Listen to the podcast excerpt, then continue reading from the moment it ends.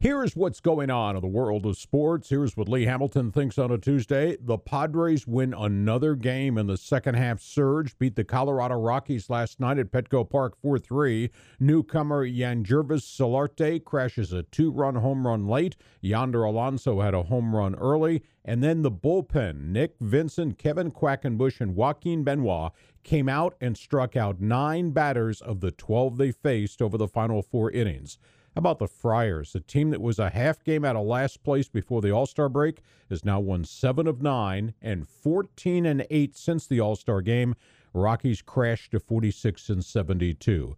Tonight, Audrey Despaigne, the Cuban right-hander who's had three bad outings in a row, will start against the Rockies. The big question: Have Major League scouts figured out how to hit him?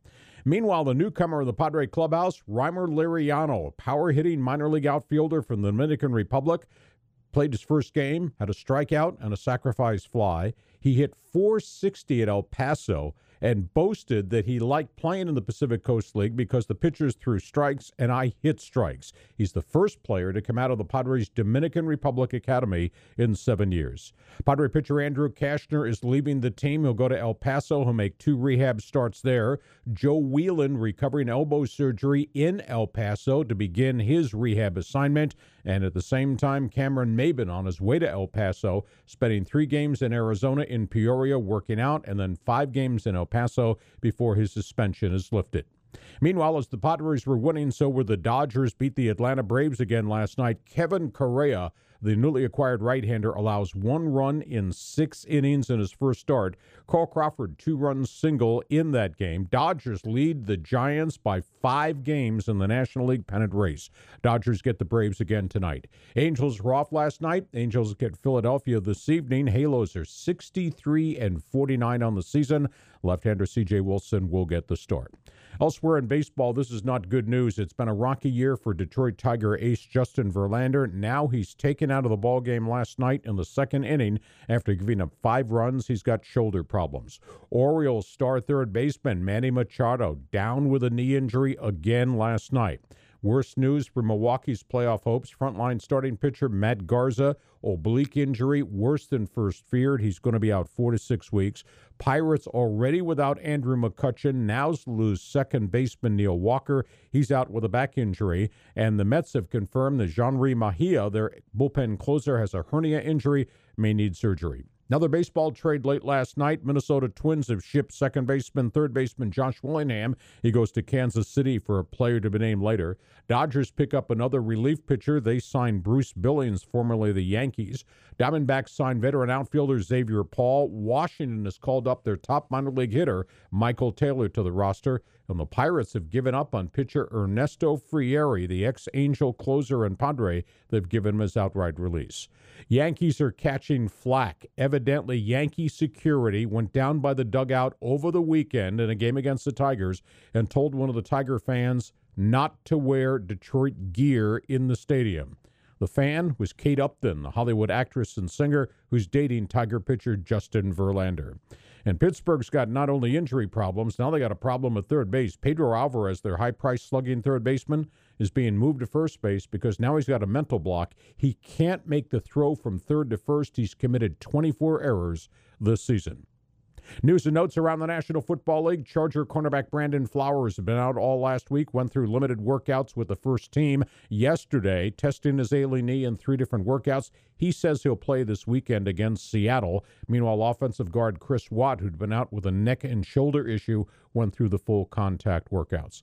Bad news in Dallas, which has a bad defense already. Now they've lost starting cornerback Orlando Scandrick. He's going to be suspended the first four games of the season. Illegal supplement. Cleveland Browns coach Mike Pettine telling the media to back off says quarterback Johnny Manziel has made huge improvement in two weeks at camp, but he's not the starting quarterback yet. Carolina coach Ron Rivera says there have been internal discussions about possibly taking a look at quarterback Tim Tebow, who's currently a quarterback without a job. Eagle quarterback Mark Sanchez, the former New York Jet, admitted he played in 2012 and 13 with a torn labrum, says he is completely healthy from surgery. Let it rip. He wants the chance to compete with Nick Foles for the starting job. Seattle's camp, Marshawn Lynch, the troubled running back, went through his first full workout with the team. However, reports in the Northwest he's being investigated for an act of vandalism at a woman's apartment over the weekend. Texans coach Bill O'Brien, his team beaten 32 0 in the first preseason game, gives a public vote of confidence to his struggling quarterback Ryan Fitzpatrick. Rams coach Jeff Fisher lectures the media. After one impressive performance, Michael Sam still has not made this roster. And a lot of criticism north of the border with the CFL Montreal Alouettes. They've now fired their entire offensive coaching staff, and criticism being directed at ex NFL wide receiver Chad Johnson, who's caught just four passes in five games for a team that's one and five this season. Dallas Cowboy owner Jerry Jones says photos released over the weekend showing him groping a woman were five years old and says there's an investigation going on about a possible extortion case. College athletics shakeup in the Mountain West Conference. Colorado State, in a stunner, has fired Jack Graham, its athletic director, had been on the job just two and a half years.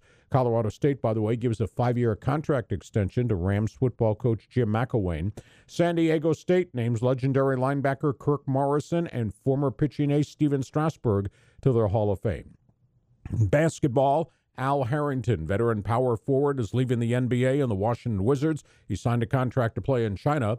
And the Cleveland Cavaliers have signed former New Mexico Lobo center Alex Kirk. In hockey, New York Islanders owner Charles Wang has been sued for $10 million after backing out on the sale of his franchise to a Brooklyn consortium. The price they agreed to was 420 million. Wang had the contract, refused to sign it. He's come back now, wants $540 million. Auto racing, NASCAR is drawing criticism at Watkins Glen for not holding a moment of silence for driver Kevin Ward, killed over the weekend in a sprint car race in upstate New York. New York State police say the probe of Tony Stewart's involvement in that crash that killed Kevin Ward, no evidence of intent or criminal action. And Stewart, by the way, announced late last night he's canceling all plans to run dirt tracks the rest of the NASCAR season. In soccer, Germans World Cup icon power forward Miroslav Klose announced his retirement at age 36. And south of the border, the coach of Mexico's World Cup team, Miguel Herrera, says his superstar Chicharito should leave Manchester United in the English Premier League, which is refusing to start him, saying it's stunting Chicharito's growth as a player to sit on the bench. That's it. That's what's going on in the world of sports. That's what Lee Hamilton thinks on a Tuesday.